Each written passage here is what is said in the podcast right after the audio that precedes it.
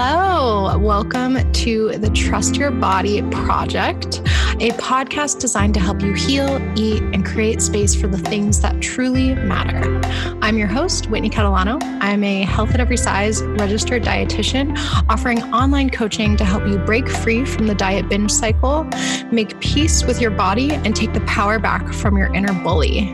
So, on today's episode, um, I'm going to be just talking pretty much about what this podcast is going to be about.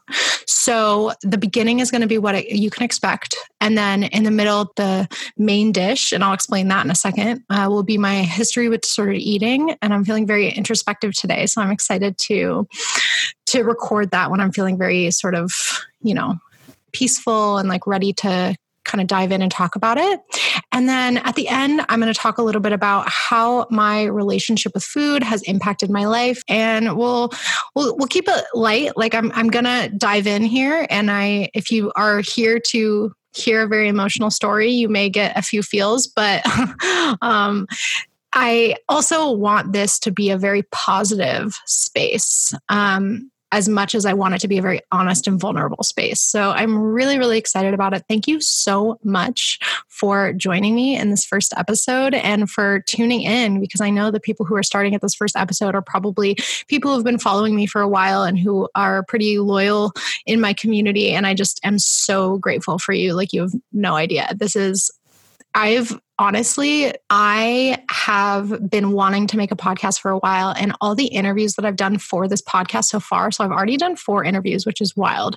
Um, but I like am happiest when I'm working with clients and when I'm doing these interviews for the podcast. And when I'm even like right now recording this podcast, I just, this brings me so much joy. And I hope that this is a podcast that will end up bringing you a lot of joy and a lot of information and just like, you know, awareness of the world. So, yeah, or awareness of yourself or whatever you want to take from it. Anyway, all right, let's let me get through the rest of my script and then we're going to dive in.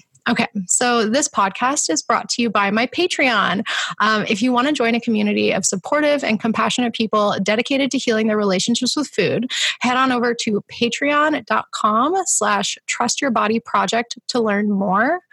And I will link all of this in the show notes for you so that you don't have to try to spell that all.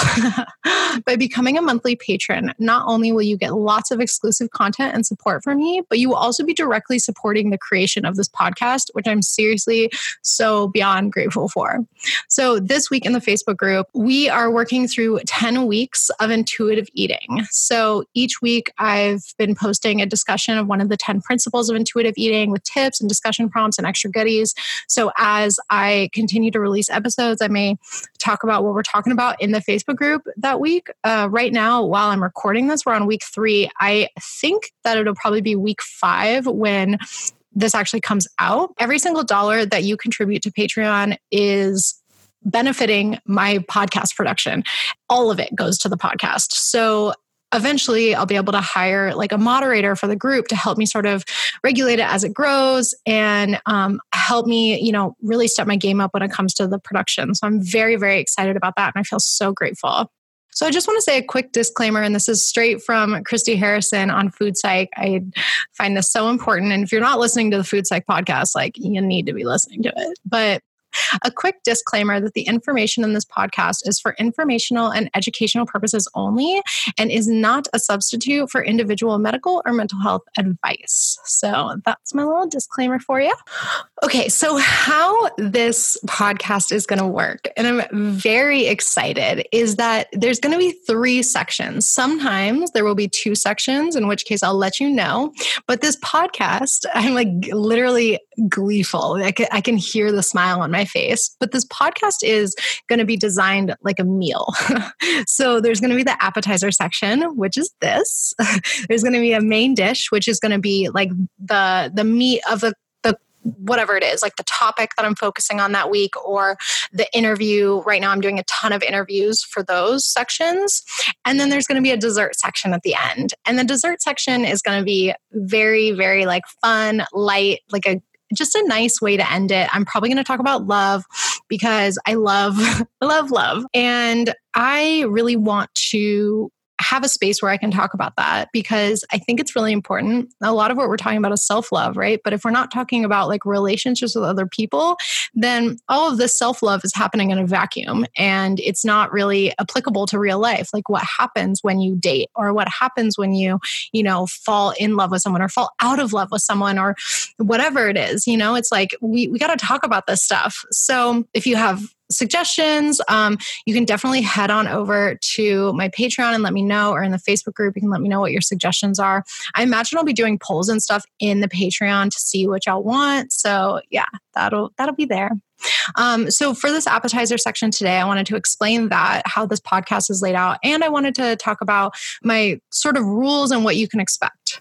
So, for starters, I'm never going to use the O word. Um, and if you don't know what I mean by that, it's the medical term for fat, basically.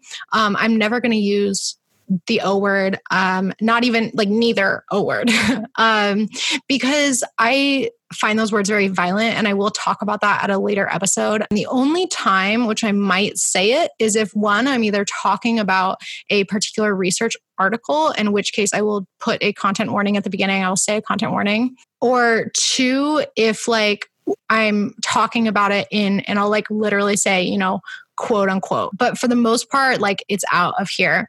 I will warn you that if I ever link to research articles, which I will do a lot, just your normal trigger warning that research articles pretty much exclusively use those words because that's how the medical community has decided to like categorize people. So I, there's nothing I can do about that. I can't put in like censored research articles because that's that's not my job. Another thing, another rule here is no numbers. Um, so, no weights, no calories. I'm going to try not to reference particular diets either, or like things that people have done to lose weight, or things that you know, disordered eating behaviors, whatever it is, because I just don't want to give you any ideas. I don't want any comparison or for you to feel like I, you need to be doing something or whatever it is. Like, I don't want you to be sitting here listening to an episode and like comparing yourself. So, Definitely no numbers. I will bleep those out if a guest says them.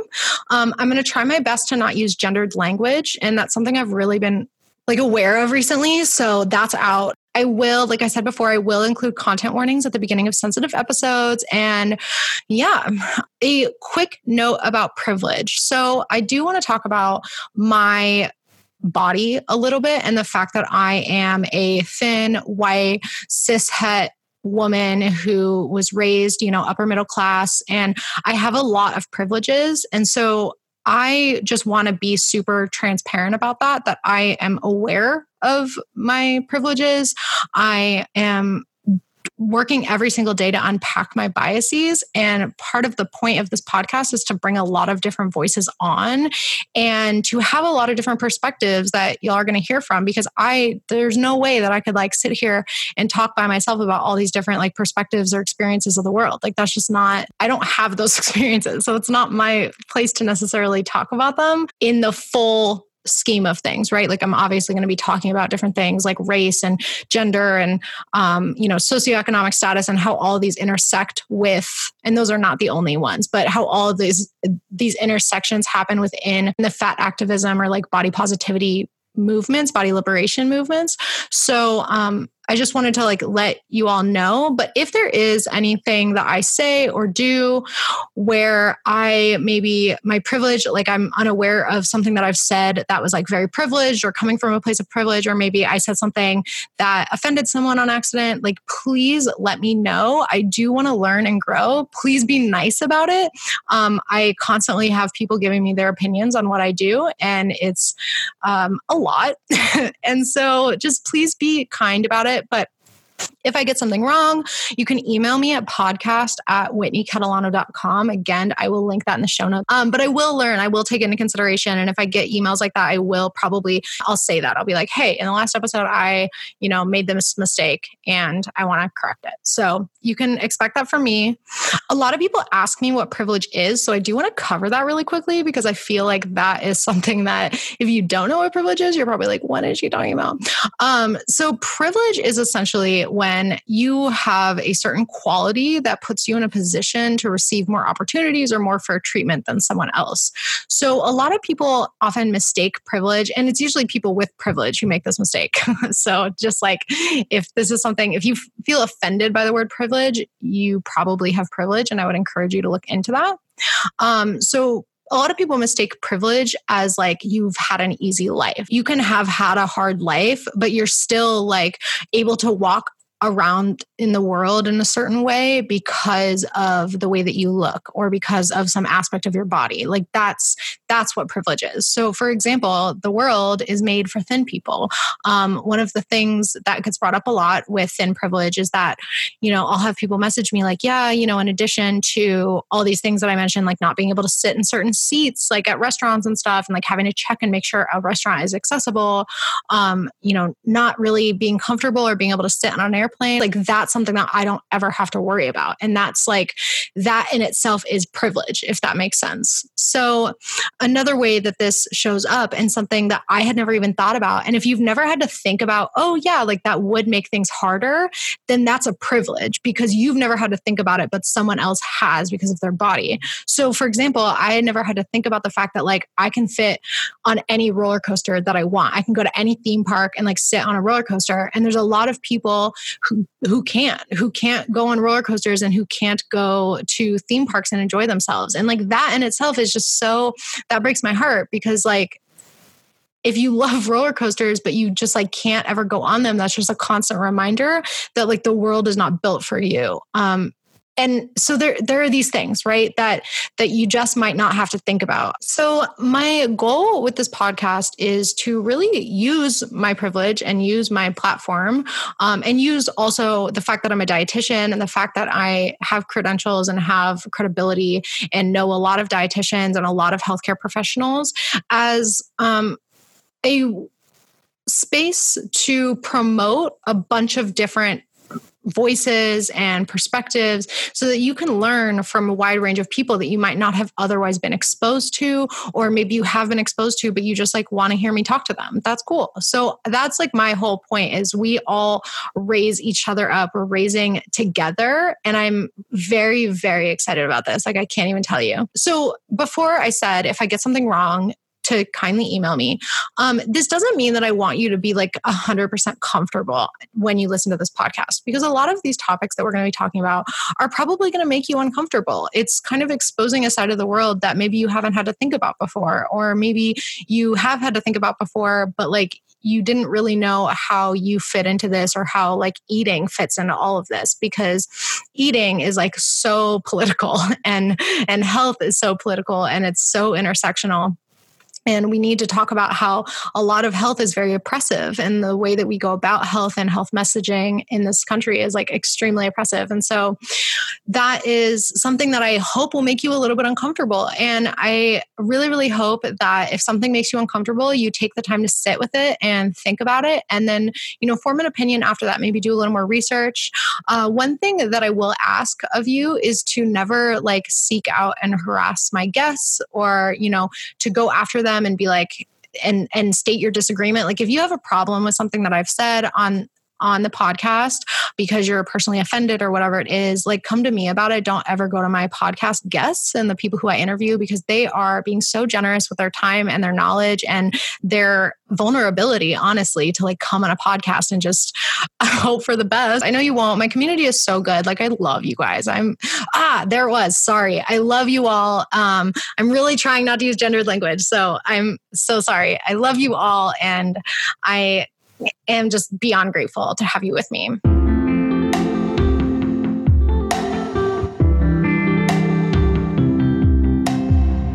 Okay, so for the main dish, I'm going to talk about my history with food and disordered eating. And I am gonna hopefully not talk your ear off. So I um was definitely like a little bit bigger growing up. I would by no means describe my body as marginalized or it was never something that people expressed concern over to me.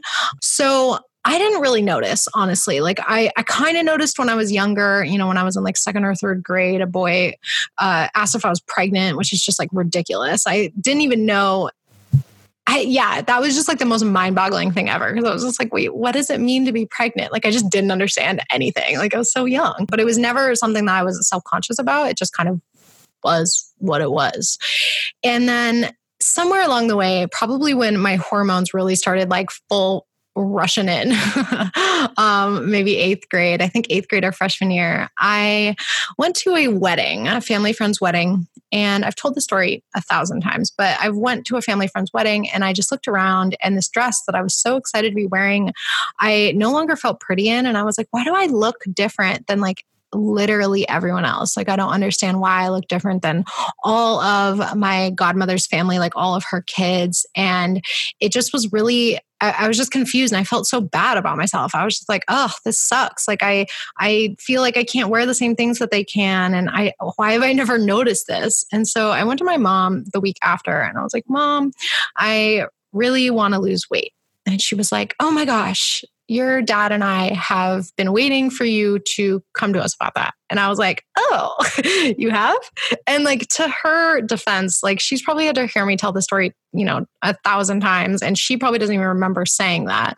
But it's one of those moments that really like sticks out in my mind. And I know that karma's going to come back around and like I'm going to have a kid one day and they're going to have some podcast or something where they like talk about something that I said that traumatized them. But um, that it just, it really sticks out in my mind. And I, that was kind of the first time that I realized like, oh, is it not okay to be bigger than other people? Like, do you have to be trying to lose weight? And okay, like I'll do that.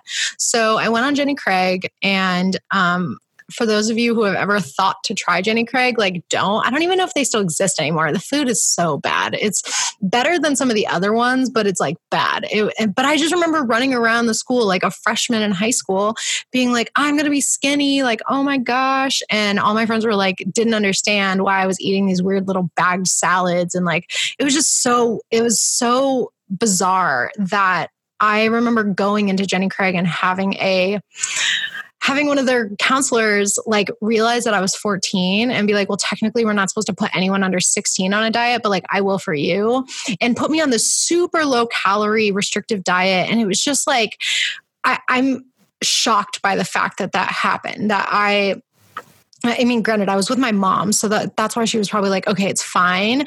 But like that still doesn't make it okay to put someone who's like literally going through puberty and their most like crucial development years of their life on a diet. Like I I just wish that there had been more education and for someone to be like, hey, you don't need to do that. You know, if you want to diet, like wait till you're a full grown adult to make those decisions. Like don't diet when your brain is still developing and when your your body image is is still developing and and your sense of identity. So as you might expect, I gained all the weight back plus some because that's what happens. It's called a rebound weight gain. Um, and I didn't really notice because I thought that I really genuinely believe that once you diet, it just stays off forever. Like you're like, oh, because that's what they tell you. They tell you that. They literally are like, this is going to, you know, cure quote unquote whatever um, unhappiness you have about your body, which is just like a blatant lie.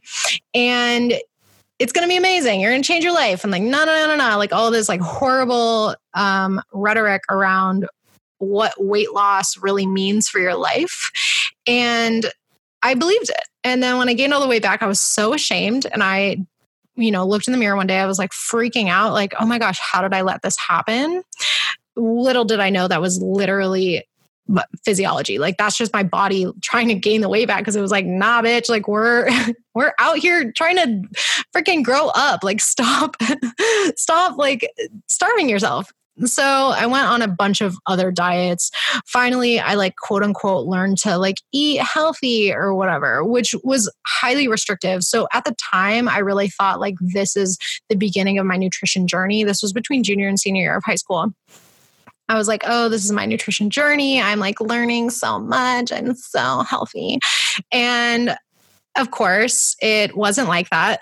um, I was really restricting. And like now I look back and see some of the things that I did, some of the, you know, ways that I was eating. And it's just like, I'm kind of horrified at no wonder I like never had any energy to like do things, you know, it's just, it's, it's shocking to me um, that this was so normal. And you know, basically, long story short, one my first exposure to fat phobia, I guess, in a way that felt very personal and unfair was um, when I was a senior in high school because I didn't have words for any of this, right? Like I I had no you couldn't have told me what I just I didn't know. I was so young. Okay. So I was a senior in high school and I had lost pretty much all the weight again um, between the end of junior year and the beginning of senior year. And I went back to school and all these boys started talking to me for the first time ever. Like they were like, oh my gosh, Winnie, you know, whatever. And I had been at the school for a couple years now. Like, you know, I was just kind of like, excuse me, like, why are you talking to me? Like, literally, what the hell? Like, why? I don't understand why you've never given me the time of day before. And now all of a sudden you're like trying to see what's up with me. Like, that, it was just really frustrating. So I um that was the first time that I really was like frustrated because I was just like, ugh, this sucks. Like this really sucks that people are nicer to me only when I lose weight. And you know, little did I know that me like losing weight contributes to this problem and me like celebrating weight loss contributes to the problem. But I definitely that was one of my first, I think that was the root of like the angst that I have now about diet culture. Like that was a little the fire flicking inside of me of like this isn't fair. Like this is not fair the way that um, thinner people get treated. And I'm grateful for that because I can look back at that moment and be like, okay, like that was the social justice warrior in me being like, no, this isn't right. Like, speak up. But I didn't know how. So, anyway, fast forward to college. I had, I was a debutante. Like I said, I was upper middle class. If you don't know what being a debutante is, like, don't look it up, please. it's basically when you like come out to society, uh, it's women in like prestigious communities. And by that i mean like rich white people stuff like come out to society and you have to wear a wedding gown. It's a whole thing. It's a whole freaking show. I am grateful that i did it because for those of you who've been following me a while you know that my dad passed away a few years ago. And that was the one time when my dad got to like see me in a white gown which i thought was nice. Like we got to dance and we have really nice pictures together. And and i think that's really special. So anyway we had to buy the dress in like june and then I went to school and everyone was talking about like the dreaded freshman for those of you who don't know, I went to Boston University and I was as far away as possible, living in dorms. And I was kind of freaking out because I was like, oh my gosh, I have to eat at a like in a cafeteria, I have to eat in a, a dining hall, right? Like, I don't know if I'm going to be able to keep up with whatever I had been doing with my restriction.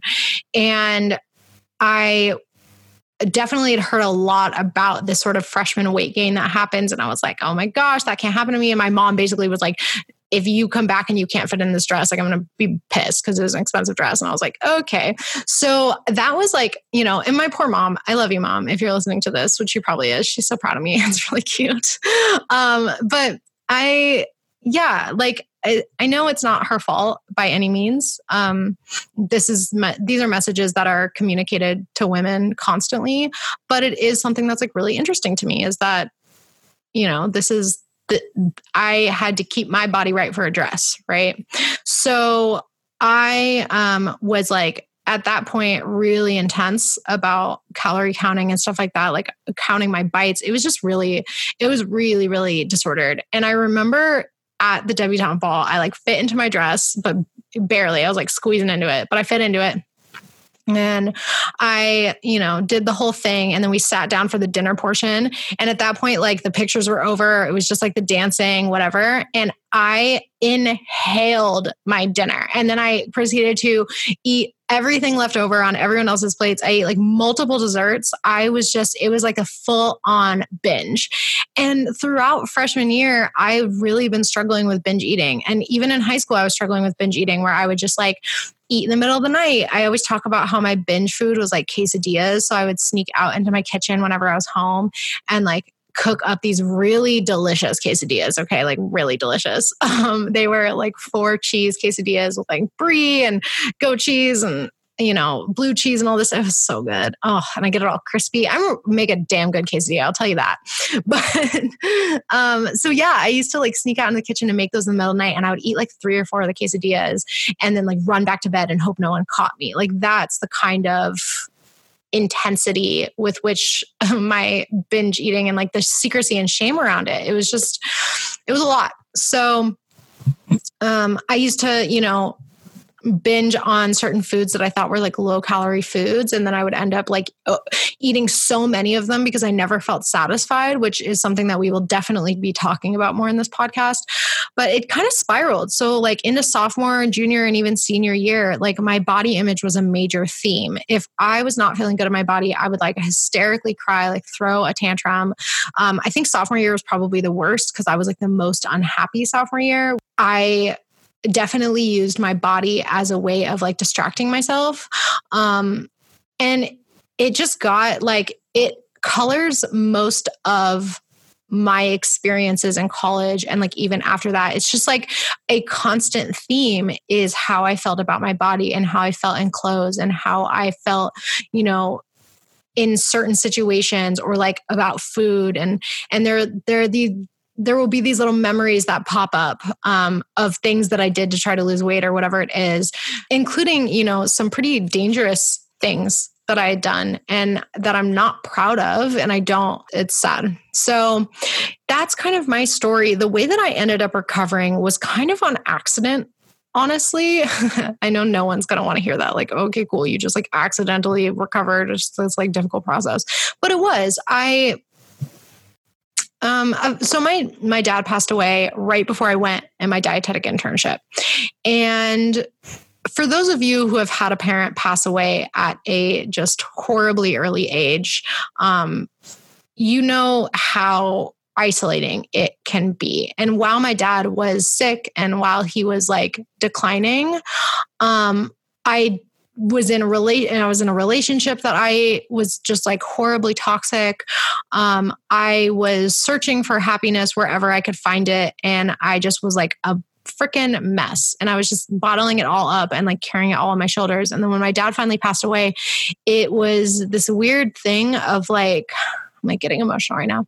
It was this weird thing of I felt like I grew up so quickly. And it was partially a relief because um, for those of you who don't know, I don't know if I've ever actually talked about this openly, but my dad was a gambling addict for a lot of years. He was homeless for a short period, for like a year and a half actually, when I was in high school. And I didn't really know any of this stuff. He, my, him and my mom divorced when I was in sixth grade, and he kept a lot of this hidden from us until he finally got help, which was amazing. And he's, he was such a good person. Like my dad was seriously the best. He was incredible. Um, he like I, I went to his so he went to like a, a live-in drug and alcohol rehab place for his gambling addiction and I went to his graduation. He like graduated early from his program, which is like so classic my dad. And everyone there was just like, "Oh my gosh, Paul, like we love you. We love you. Like we, this is your daughter. Like, oh my gosh, you know." He was just such a well-liked person and um you know, just to give you a little bit of back, more background on my dad. So he was, he was always a very good speaker. He was in speech and debate growing up. He was like a, such a good writer. I have some of these short stories that he wrote um, on like a typewriter. Like I literally have a few copies of, or like a few of the original stories that he wrote that didn't end up getting trashed or like thrown out during the times that he was moving around and like struggling with his homelessness and stuff like that. So so he has a few of these short stories and yeah, he just was always and so he ended up being a defense attorney. My mom is a district attorney. Like why do you think I like to talk so much? I'm also an only child, so that's why I love the internet. um but uh, he was a defense attorney. Who's so so gifted. And then when i was in second grade he ended up having a stroke and he his, the entire right side of his body was paralyzed and he had to recover for a lot of years. And that's when my mom actually found out that he was a gambling addict was when he had a stroke because obviously finances become a huge issue when you're in the hospital for months. Um, and so my mom had to finally like she was you know making enough on her own that she didn't realize he wasn't bringing home any money that he was gambling it all away but then as she looked into it like it was all gone and he he always told me that he remembers being in the hospital, or maybe he was in the physical rehab center afterwards. But whenever my mom had found out about the gambling and he couldn't talk. Like he not only was he paralyzed so like his mouth didn't really move right but he um his brain like where the um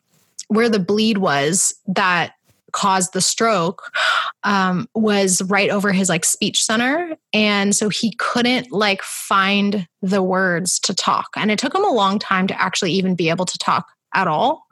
But he was he never was able to talk the same again. So like that was the end of his career. Like he literally lost his career. He lost his gift of speech which was like the thing you know? The like his thing. Um and he always used to, wow. I was not expecting to go here with us. All right, we're doing it. So he always used to um, tell me about how when my mom found out that he was a gambling addict, she just like called him up and like lit into him. And my mom, when she was a lawyer, was like one of the scariest people you've ever met. Like she was a freaking shark. She would eat you alive. She could kill you with one glance. And the few times I got in trouble in high school, like she, that was real. Like, oh my gosh, the way that she would just like look at my friends who did something wrong was just like, ter- it just makes your heart like drop into your butt. Like it's just terrifying. And so, she's literally like lighting into him over the phone and he can't respond and he was like that was my personal hell was not being able to speak back as your mom just like tore me a new one. and I, I just find that moment so funny. And I actually ended up telling that at his memorial because it's just like, you know, we always used to joke like if he could survive that, he would survive anything. I literally don't know how I got on this topic, but you know, whatever.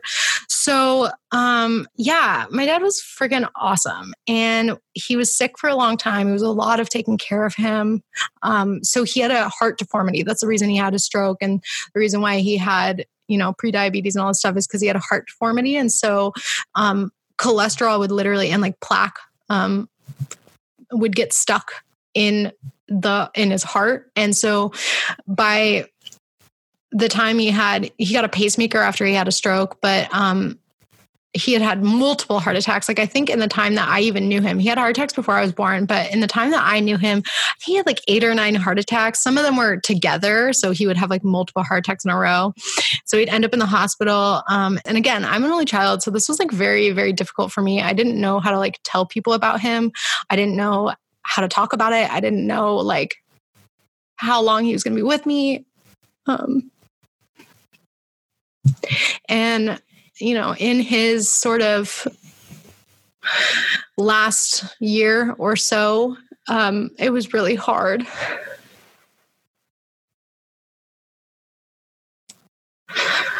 Um, he, it was something that I didn't know how to deal with and I didn't know how to get help for because I was in school and I was just trying to get school done. I was just trying to finish school and move home and like figure out my life from there. And part of that was definitely like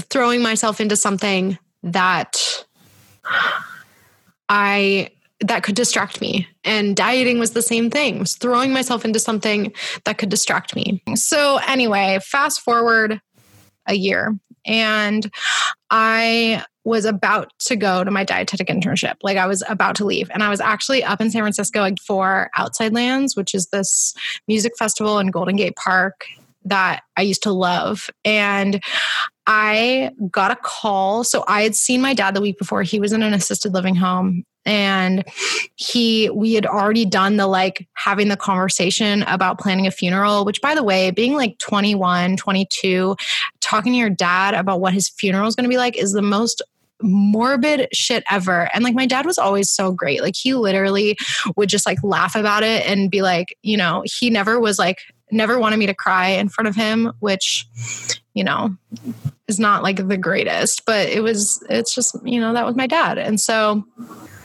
Uh, but I remember the week before I went up to Outside Lands and I was like not handling this well. I didn't know how often I was supposed to go see him.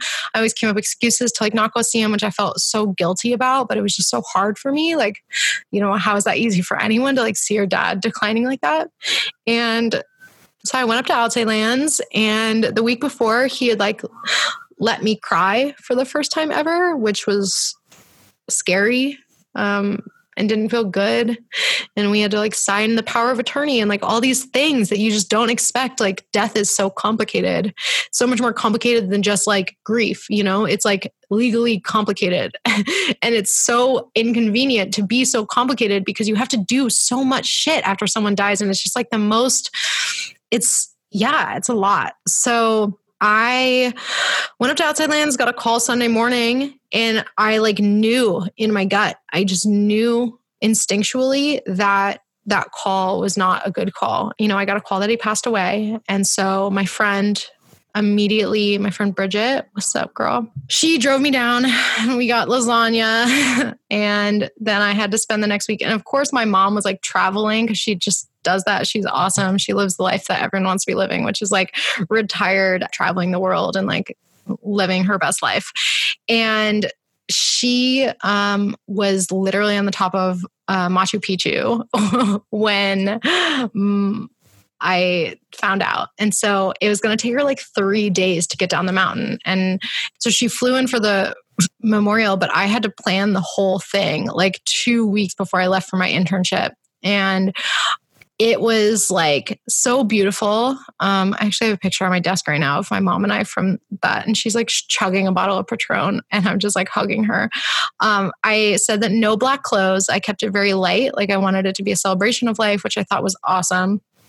Um, I got this amazing Italian place. So we're Italian, if you can't tell by my last name, to cater. And it was the first time that I got to talk about the fact that my dad was an addict um, and like how hard that was for me. And it felt like the world was lifted off my shoulders, literally. Like I felt this huge sense of relief after he passed away, which sucks. That sucks to say.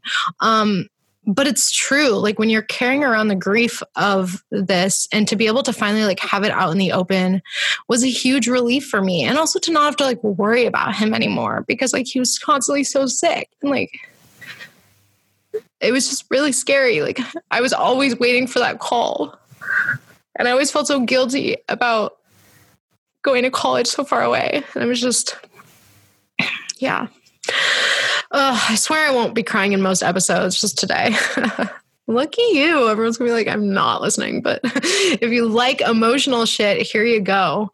Um, yeah. So, one of the things that happens when you lose someone that close to you at such a young age is things get really put into perspective. And a lot of the growing up that I've done the past few years since my dad passed away has been so like it, it's felt like light speed. I literally I've I've felt like I had to grow up in a way that most of my friends can't understand. And now that I'm running a business, I feel like I'm growing up in a way that most of my friends can't understand. And yeah, it's isolating. And so back to my recovery story because apparently this is where this all started. Like oh my gosh who would have thought i had to get all this off my chest? Um my recovery kind of happened throughout this time because one i needed to like figure out what i wanted to do like what area i wanted to study what what niche i wanted to go into and the emotional side of food is always something that I've wanted to do, always since like I started it in college because I wanted to be a therapist originally. And I had always been an emotional eater. I had always like struggled with my relationship with food. And I knew when I switched my major that that's what I wanted to do. And yet, you know, when I got done with my internship, passed my boards or my like it's a registration exam, but when I passed that, um, I kind of experimented. I dabbled with some different routes like functional medicine and stuff like that. And it took me a while to come back to this. And it was only in my recovery process did I realize that this was like me going through this recovery is needed to happen in order for me to really understand why this path was going to be so aligned for me and how I was going to be able to help people. And yeah, so I went um I just kind of started it. Like I started learning about intuitive eating. I read like every book that I could get my hand on on the stuff. Like I was so fascinated with it and I followed everyone and I was like doing different, you know, online courses and stuff like that to learn about this. And through this like immersion process and through also just like having to grieve my dad and being in therapy, I just I immersed myself in it and now I like live and breathe this. And it's so great because I, it's never felt more aligned like nothing feels more aligned than what i'm doing with like intuitive eating and helping people heal their binge eating and like heal their relationship with food. Nothing in my life has ever felt more aligned. Um so that's really cool. It's just been awesome. And so I like to share my personal stories around my recovery with my audience online because I feel like y'all do like that I went through this as well. Um, and I also like to hear about other people's recovery because I just find it interesting. One of the ways that this sort of manifests is that you get really isolated in it. You become so ashamed of the way that you eat and the way that you're handling food and whatever. And also, a lot of this, as you can tell by the fact that I just went on a 30 minute story or whatever this was about my dad, a lot of this comes with like suppressing you know issues about other things and distracting yourself from other areas of your life and other things that you're trying to distract yourself from and that is inherently shameful because if you're trying to suppress certain emotions about things it's because you don't feel like it's okay to feel those feelings and you feel like it's not okay to express those emotions. You feel like it's not okay, whatever you're upset about or whatever you're like having these feelings about. And then we distract ourselves by dieting and by changing our bodies and by, you know, getting really wrapped up in beauty and or in health or like being perfect like this perfectionism and part of what having a business has forced me to do is let go of perfectionism because it's all about imperfect action otherwise you're never getting anywhere losing my dad taught me that life is freaking short um, and it's not certain. You know, this isolation and the sort of like resistance to hang out with people or to go do things until you've lost weight, like everything you're, you put your life on pause until you've lost weight, which may never happen. That's just like, it's too bad. It's too bad that we, that that's normalized because that's something you don't get that time back. And it's not saying that every single day you have to go out and do something amazing. You know, there's people, there's like entrepreneurs will be like, every day I like say yes to something new or like whatever. I, I don't believe that. I'm all for self care in the form of staying in and watching Netflix or like journaling or reading a book and just like chilling out. But I don't, I think that there's a difference between having a life driven by fear and anxiety and then having a life driven by intuition. And I, my goal is to, one, continue to evolve and to grow and to heal so that I can always be as aligned with my intuition as possible. Um, not it's not always going to be perfect but it is you know just just aiming for that and really working on that and making sure to do that emotional that deep emotional clearing work that needs to happen in order for you to see through the anxieties and the the fears that the ego holds on to so tightly. Um and then, two, like I want to create a space for you all to do the same with me and to join me in this process. So, yeah, that is my story. Wow, that was a story. Um, yeah, my gosh. So, if any of you relate to this and want to message me, I love getting messages about that. I know I'm always amazed at how many people follow me who have lost their dads or lost a parent. Um, I don't know how you sense that on me or find me, but I see you and I love you and I want to give you a really big hug. I want to give a quick shout out to an organization that I've actually never done this yet and I've it's been something that I've been wanting to do for a while. When I was in therapy, she gave me the suggestion. It's called the dinner party and it's for people who are in their in their 20s or 30s or whatever who um, lose a direct relative um, it's it's a way to get together with other people your age because like i said before it's isolating. No one knows what this is like unless they've lost a parent too. And it's not to say that that pain is worse or whatever. It's just different. It's different pain. It's it's so specific. And um, the dinner party can be you know they happen in major cities. You can also if they're not happening in your city you can apply to be a host. And you basically you just talk and grieve and hang out. And it seems really cool. It's something that is on my list for this year to do so i wanted to shout that out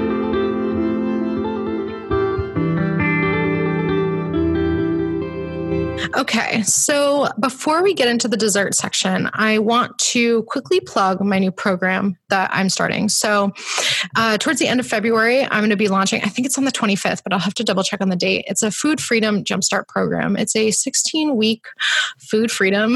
um, I, I call it like an accelerated food healing program. So, like you may have figured out if you've been following me or whatever, recovery doesn't happen overnight. This is not a diet, it's not a quick fix, it's not anything like that. It is a long journey that will continue to be something that you need to work on and practice throughout your life. It's a it's a practice, it's not a destination. But I don't want you to have to be in therapy for like a year or be in counseling or coaching or whatever for like a year. So, what my Food Freedom Jumpstart program is, is I'm only going to have 16 spots available for this round. Um, and then as I go on, if I have more interest, I'll, I'll start a new, I'll launch it again, maybe in a couple months. Um, but it's a four month program where you learn all of the tools that you're going to need to not only free yourself from the diet binge cycle and to deal with stress and to deal with that inner bully, but you're also going to learn um,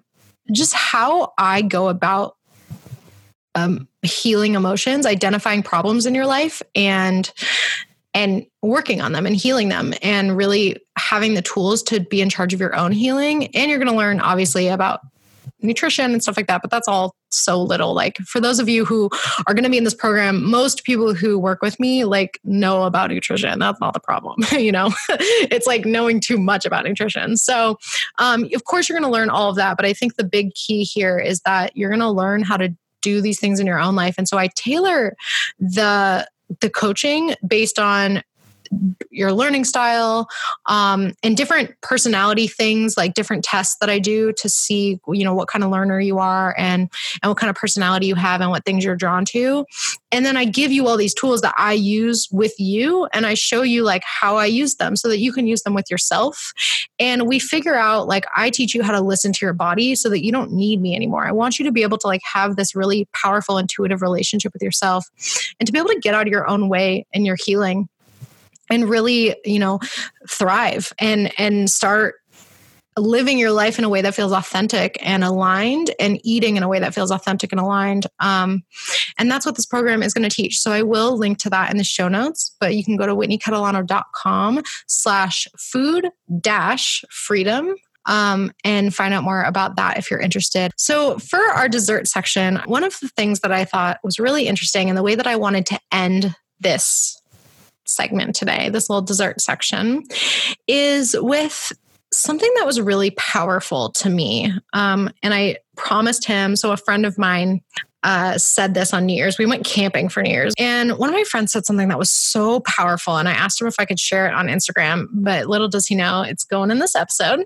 Um, but he said that his, because we were going around the circle around the fire, um, sharing our new te- uh, our intentions for 2019, and he said that his intention was to allow himself to feel emotions more deeply and to really have that sort of like childlike wonder around his feelings more because I don't know about you all, but for me at least, like when I had emotions, and this is why it resonated with me so deeply, when I had emotions when I was in like middle school and high school, I thought my emotions were like literally the most special emotions in the world. I was like, I am, you know, I am the most like moody. Like I loved, there's like pride in being moody. And I was so in awe of my emotions. Like I thought they were just so cool and that I was so cool and whatever. And when he said this, um, he wants that sort of childlike wonder around emotions. It really like clicked with me because I was like, damn, yeah, that's so specific of when you're a kid and you're you think that your emotions are like literally the biggest thing in the world and you're so fascinated by them and all you want to do is feel them. Like that just everything is like, oh, like you just want to sit in those feelings and like really like cry out for help. Like that is just mm, like I loved that. And then I became an adult and like shut down all of it. Just like shut it down, get it out. Like no one's got time for this. And guess what happens? You end up burning out. You end up having like breakdowns because you've been suppressing emotions for so long that we become afraid of our feelings. You become f- afraid of your emotions because you think that the emotions are going to be so much worse than they actually are and I described this in a later in, interview, but um, I used to describe it to my therapist as like giant game of emotional Jenga, where like when you have to access one feeling for something like you have to like dig into one feeling you risk the whole tower falling down. And that's what like suppressing your emotions feels like is that you might need one emotion right? But you risk the whole tower falling down on you. And so accessing those emotions can feel very scary. Like you're like everything's going to come crashing down around you and like who's got time for that? So the really the best way to do that is to one like set out some time during the week whether it's with a therapist if you have the funds for that or um, or if you have the privilege to like have access to healthcare to get a therapist or whatever or just like setting out a time if you can like a half hour an hour a week where you just do some journaling, you do some crying, you do some like deep dives. Like, again, not everyone's going to have the time and the resources for this, but I would encourage you to really do that and, and allow yourself to cry or to feel these feelings and like write them out and get them off your chest so that you're not carrying them around and you're not so scared of what's going to happen when you do feel them. Once they come out, and they're out of your body, like it feels so freaking good. Um, it's just leading up to those feels. Like if I had known that I was going to cry during this podcast episode and I was in this mood of like wanting to suppress that, then I probably would not be even be recording this. I would have been like getting in my own way with what I want to be doing with my career, which is like not not the mo anymore again i'm feeling really good so and i and i'm Uh, 2019 is all about feeling your feelings. So I don't know. That's just something that really stuck out to me. So yeah, that's my little rant for today. I'm going to end on that note let me know what your 2019 intentions are. Maybe I'll start a little thread in the Facebook group as soon as this um as soon as this episode goes live so we can talk about it. And I know it's been like a month since 2019 started. Like yikes, how did that happen? But yeah, I want to know. Tell me what you're thinking. And I hope you like this episode. Thank you for letting me cry and letting me feel my feels and tell you about my dad. This is like, you know, it's good. It feels really good to get this off my chest and not scary at all. Honestly, it feels just like right that that happens. So um i cannot wait. Our next episode is gonna be like ah it was such a cool interview is coming. So i will talk to you all so soon. Thank you again for tuning in. I'm just so excited to see where the show goes. All right bye-bye